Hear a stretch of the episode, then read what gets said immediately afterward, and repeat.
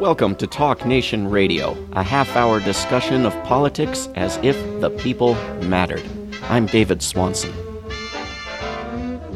It is my great privilege to welcome to Talk Nation Radio this week Jeffrey Sterling. Jeffrey Sterling is a former CIA case officer who was convicted of violating the Espionage Act and was in federal prison in Colorado. Before his trial and conviction, Sterling worked at the CIA, including for the Iran Task Force, for nearly a decade. He studied political science at Millikin University and holds a law degree from the Washington University School of Law in St. Louis.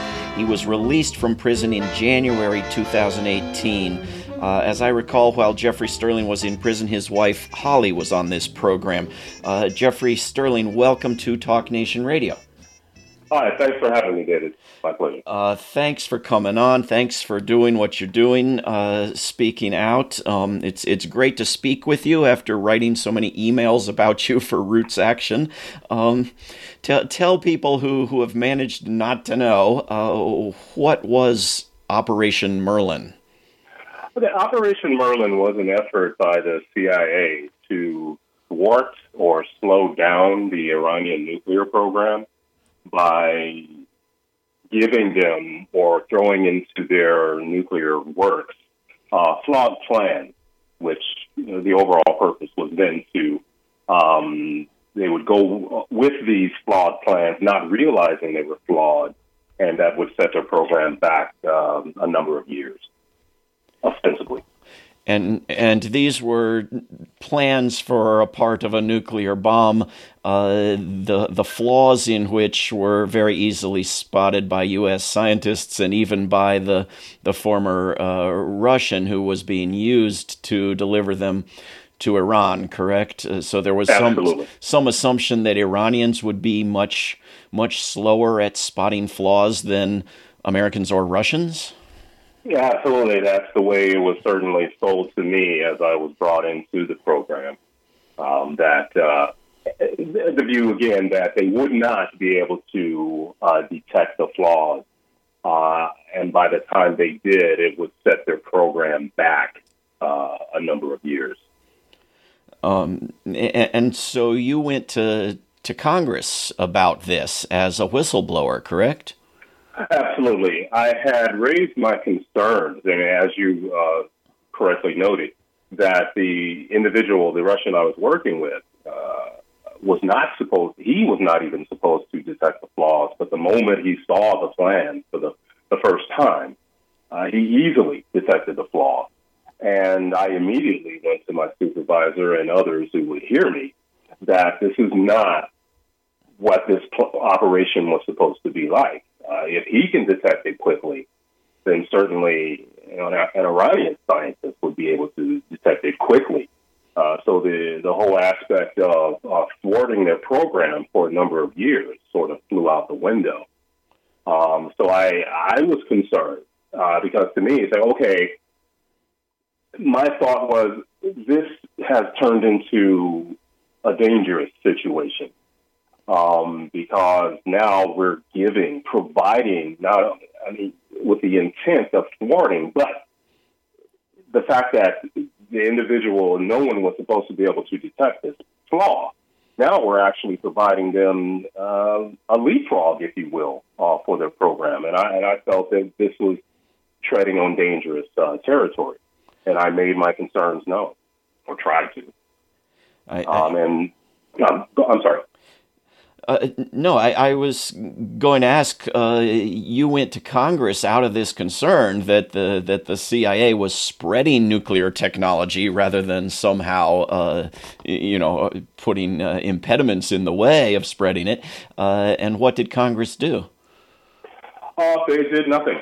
I went to the Senate Intelligence Committee um, with my concerns because this was shortly after the start of the Iraq the Iraq War, and my concern was that there's a possibility that, given the the breadth of Operation Merlin and the potential um, danger and destruction that it could cause, especially to our troops going into Iraq, because at that point I didn't know if the operation had been launched uh, using uh, with, with, an Iraqi uh, point of view.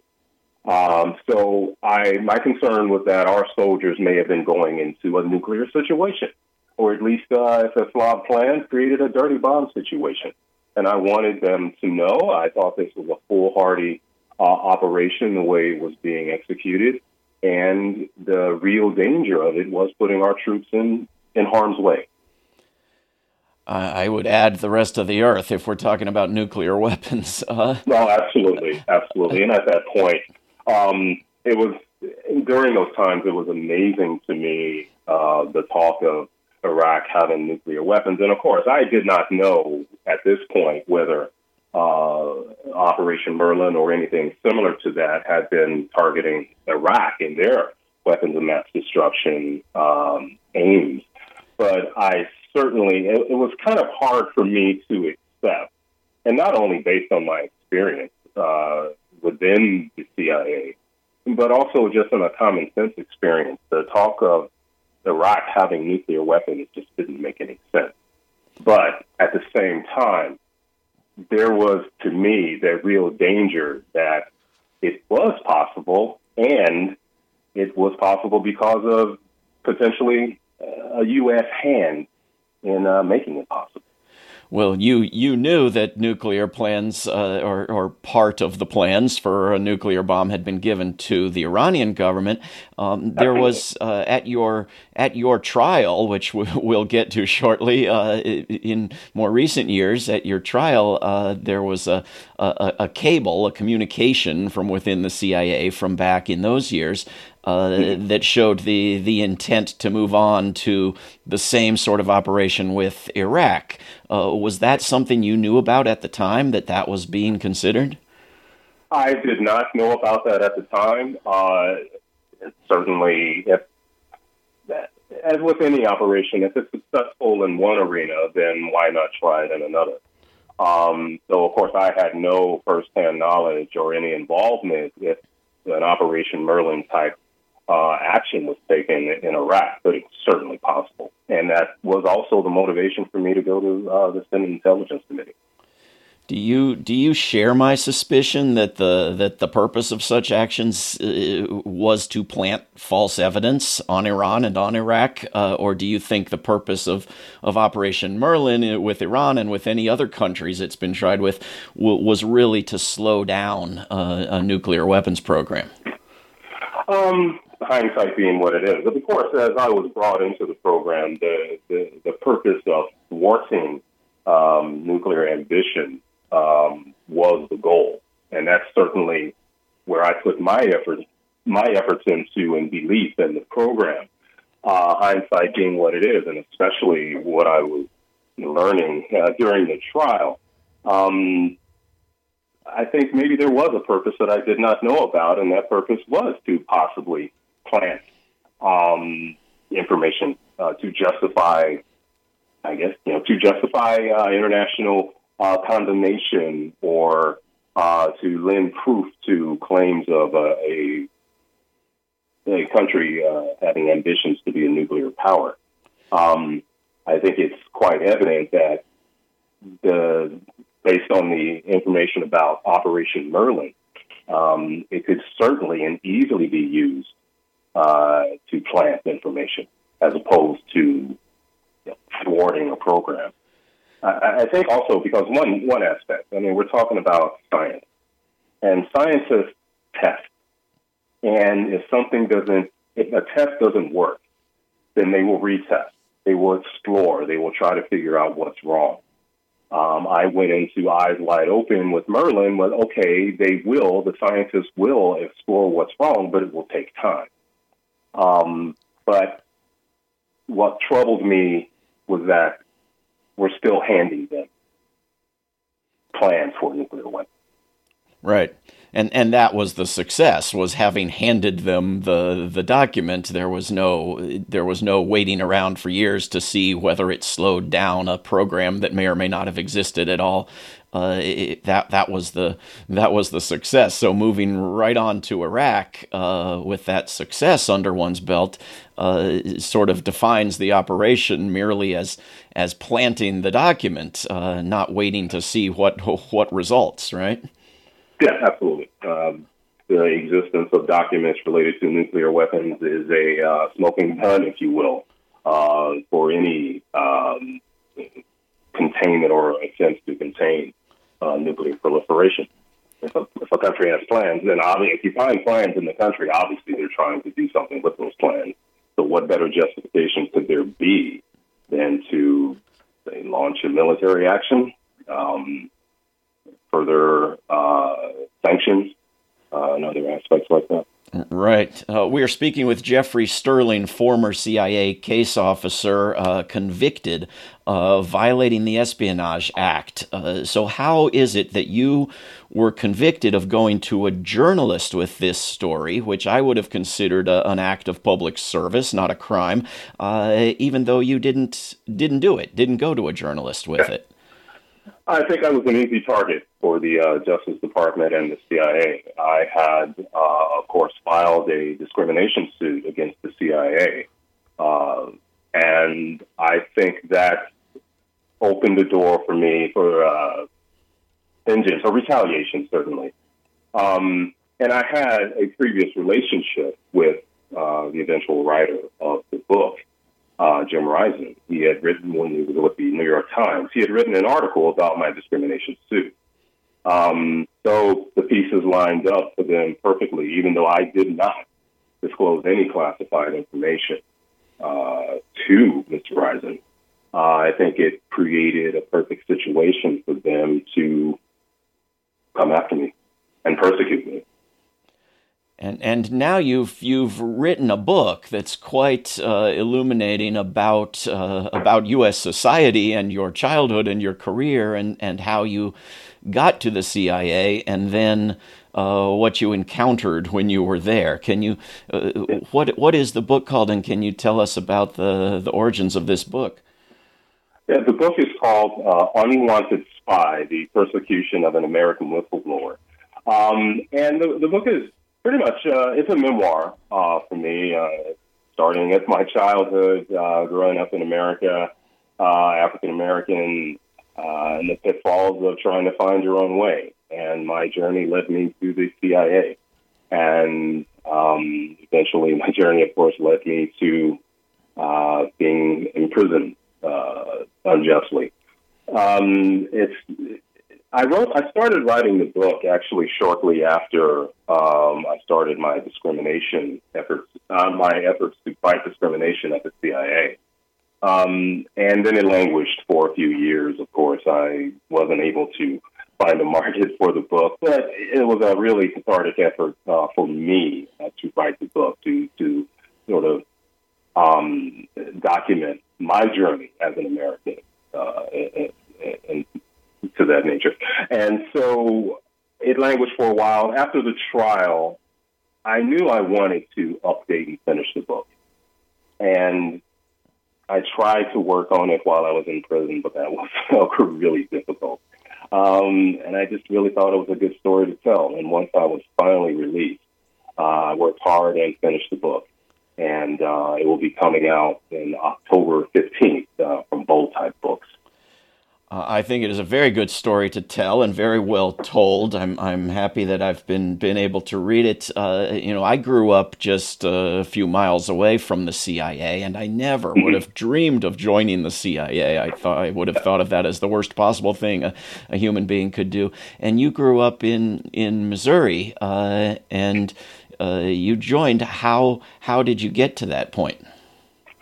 Um, I was in law school um, and it was my start of my third year. And just during a break from one of the classes, I was looking at the local paper, um, and I saw an ad for, um, you know, plain as day and very obvious, uh, join the CIA.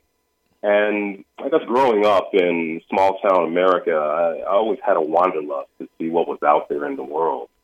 And joining CIA felt like a perfect opportunity for me. Um, and yeah. I decided to uh, apply and took a long time with the process. Uh, but I was accepted, uh, made an offer, accepted, and I joined the CIA in 1993.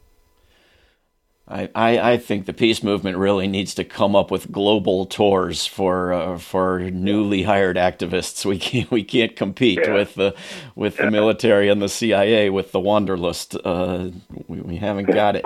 Um, so so you get to the CIA and and encounter uh, racism at least as as bad as you had seen anywhere anywhere previously, right?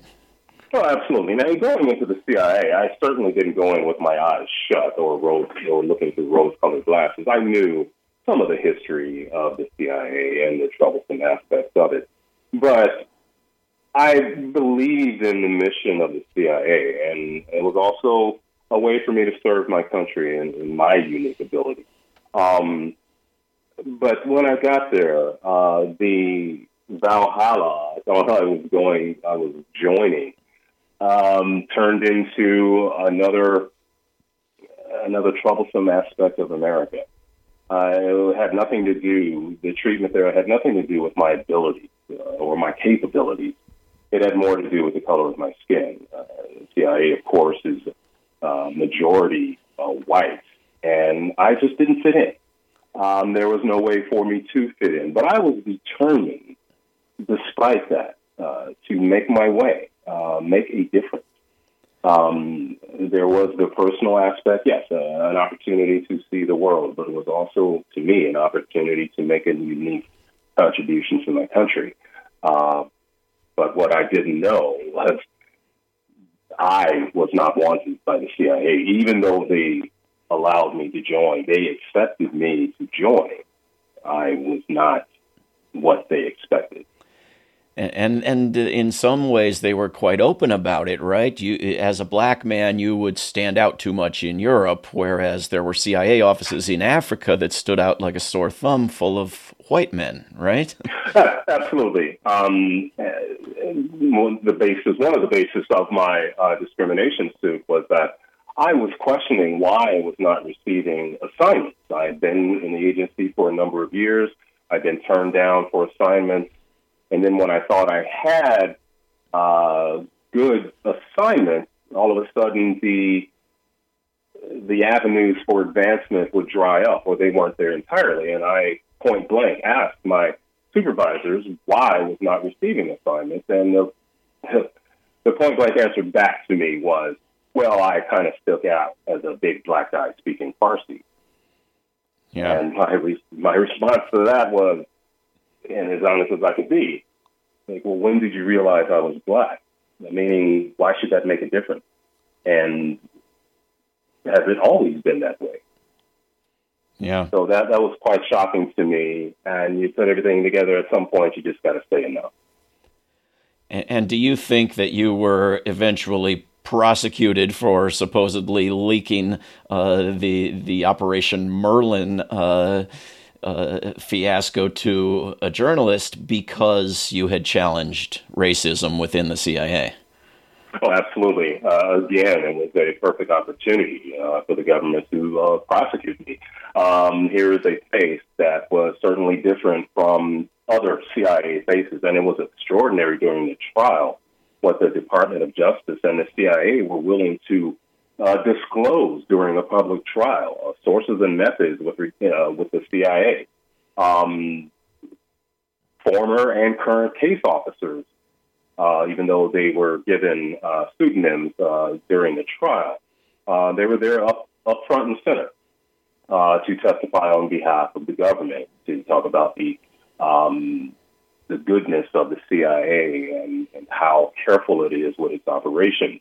Uh, but and of course, the comparison was easy for a jury who's used to and quite knowledgeable about um, the intelligence community, certainly there in Northern Virginia. um, what face didn't look like all the others. It was mine. I was the only um, black officer within in that courtroom, and so it, unfortunately, it was easy. Uh, and, and and also being labeled a disgruntled employee. Right. No, no African American faces on the jury either, and in a location, uh, in a location that had nothing to do with the alleged offense, but was the the backyard of the CIA. Absolutely, and the Fourth Circuit is the home turf of the the CIA, and, and it's extraordinary the uh, leniency given to them in presenting their case, uh, which was certainly not afforded to my defense. So you're now going to be uh, doing a, a, book tour, book events, and uh, speaking out and doing interviews. Is this going to be a full time uh, job? What are you going to be going to be up to now? Absolutely, we are uh, starting a book tour uh, shortly after the release of the book in October. Um, and I think it's going to, it will give me an opportunity to get out there and, and, for people to get to know me. I was so honored that uh, even through your program and other other avenues, uh, people were able to get to know my wife, and she's been such a very important part of my journey and my being able to withstand uh, this ordeal. Um, so I, I, welcome it as an opportunity for people to know my story. Um, uh, certainly, hopefully, to read my book um, and also give me an opportunity to speak about things that need to be speak, spoken about uh, here in America, things that you people may not know uh, that is uh, that are happening within the fabric of our country. As you had said, and you did not know or couldn't fathom that those sorts of things were going on at the CIA. I, I'd, I'd love to ask you about something I saw in the news just recently uh, that uh, President Trump uh, apparently uh, tweeted out a photo uh, that was classified of a, of an Iranian location, uh, and intelligence veterans were pulling their hair out, according to all the headlines.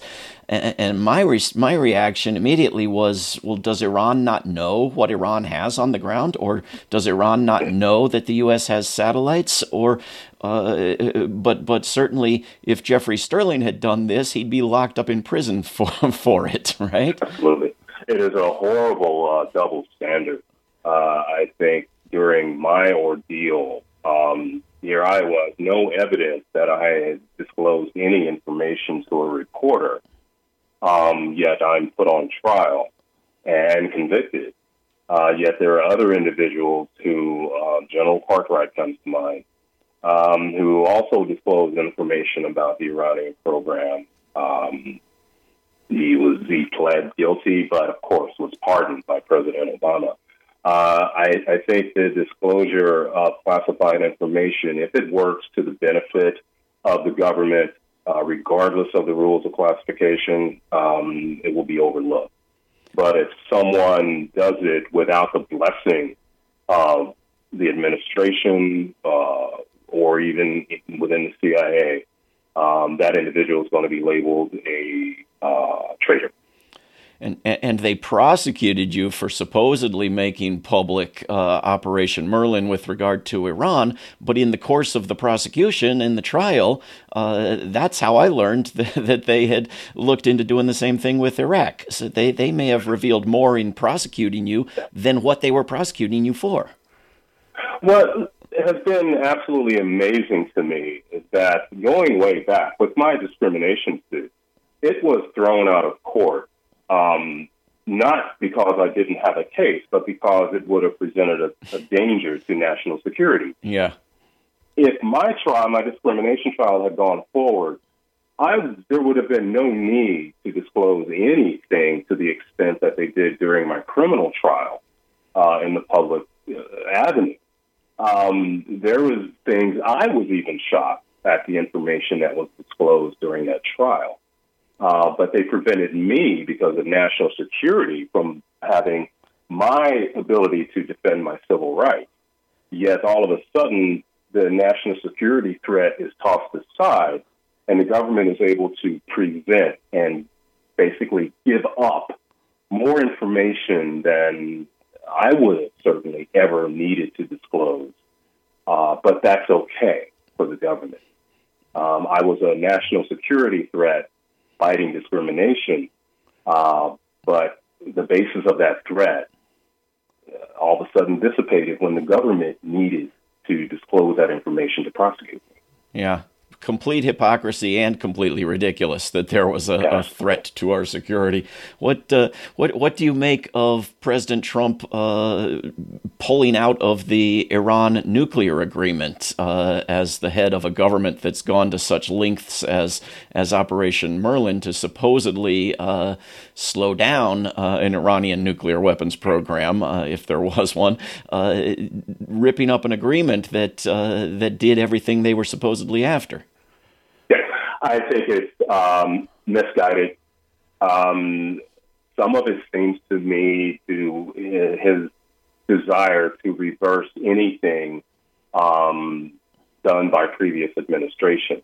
Right. Um, he's certainly a hawkish president, and this is given the opportunity for the hawks in government to the hardliners in government to uh, want to be more of the uh, world police, uh, the, the U.S. to sort of take over with regard to security and be the uh, head at the head of the table. I, I think it was just misguided in that Iran was cooperating, um, and it's unlike the relationship with North Korea, where you always have to question whether North Korea is actually um, being forthright and wanting to negotiate or come to the table. Iran was at the table. The rest of Europe was at the table. Um, but the U.S. all of a sudden, for no basis and no reason other than to maintain, um, I guess the the the view that Iran is a great enemy. Uh, because how can you be at the table with a great enemy? Um, and I, I, think that just create has created more of a um, unpredictable situation, um, the, and especially in the sense that uh, Iran was cooperating. Uh, yes, indeed. We've got just about one minute left. Jeffrey Sterling, uh, how can people get the book? How can they find out where you'll be speaking about it? How can they get involved and stay informed? Um, they can go to uh, Bold Type Books website uh, for information on the uh, the book, uh, as well as any other uh, book sites like Amazon, Barnes and Noble. Um, and on the Bold Type site, there should be there will be information and also social media uh, about speaking events where I'll be, um, and hopefully I'll see a lot of people out. Uh, give me the opportunity to meet and thank all the people who supported me through the years. And and the book is called Unwanted Spy, right? Yes, it is. Uh, we've been speaking with Jeffrey Sterling. He's a former CIA case officer. He was convicted of violating the Espionage Act uh, and spent time in a federal prison in Colorado. Uh, is now thankfully free uh, and touring and speaking uh, and benefiting uh, this country as uh, a whistleblower and an advocate uh, for an informed public. Uh, Jeffrey Sterling, thank you very much for what you're doing and for coming on Talk Nation Radio. It has been my absolute pleasure. Thank you for having me. This is Talk Nation Radio. I'm David Swanson. Take action at rootsaction.org. Help end war at worldbeyondwar.org. All past shows can be heard at davidswanson.org. Talk Nation Radio is produced in Charlottesville, Virginia, and syndicated by Pacifica Network. If you are listening to a nonprofit station, please support that station. Talk Nation Radio is funded by contributors at davidswanson.org. There is no way to peace. Peace is the way. Until next time.